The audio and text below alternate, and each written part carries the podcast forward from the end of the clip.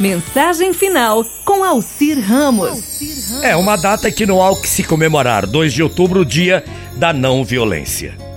Violência atrai violência e acaba destruindo o caráter de quem provoca a violência.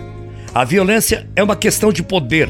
As pessoas se tornam violentas quando se sentem impotentes. Você já parou para ouvir isso?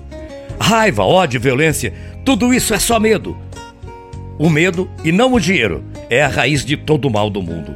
A violência não é a força, mas fraqueza, nem nunca poderá ser criadora de coisa alguma, apenas destruidora. A violência não existe para quem tem paz no coração. Violência gera violência. A não violência e a covardia não combinam. Eu posso imaginar que uma pessoa armada até os dentes, que no fundo é uma pessoa covarde. A posse de armas insinua um elemento de medo, se não mesmo de covardia.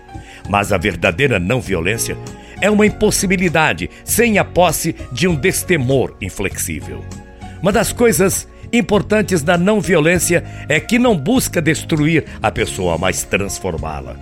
Vivemos num mundo onde nos escondemos para fazer paz, para fazer amor, enquanto a violência é praticada em plena luz do dia. Eloquência positiva é aquele que persuade com doçura, que convence com doçura, não com violência, ou seja, como um rei e não como um tirano. Nunca use violência de nenhum tipo. Nunca ameace com violência de nenhum modo.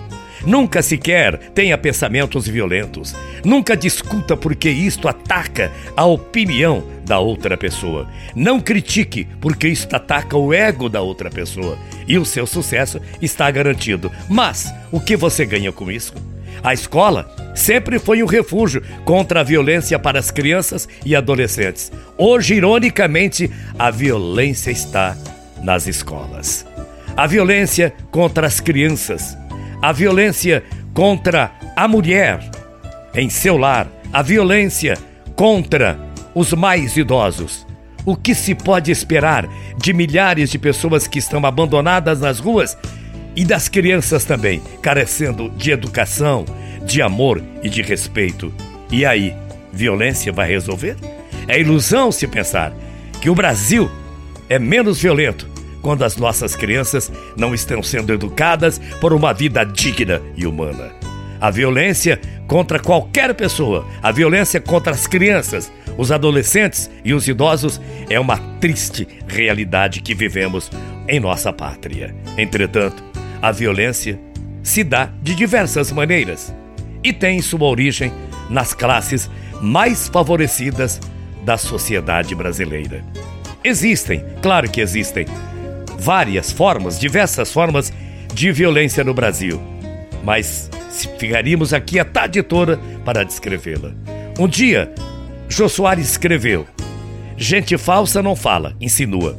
Não conversa, gera intriga. Não elogia, cobiça. Não colabora, interfere. Não participa, se infiltra. Gente falsa não sorri, mostra os dentes. Não caminha, rasteja pela vida, sabotando a felicidade alheia e sobrevivendo de seus restos com muita violência. E para fechar, a violência, seja qual for a maneira, a maneira que ela se manifesta, é sempre uma derrota. Violência nada constrói.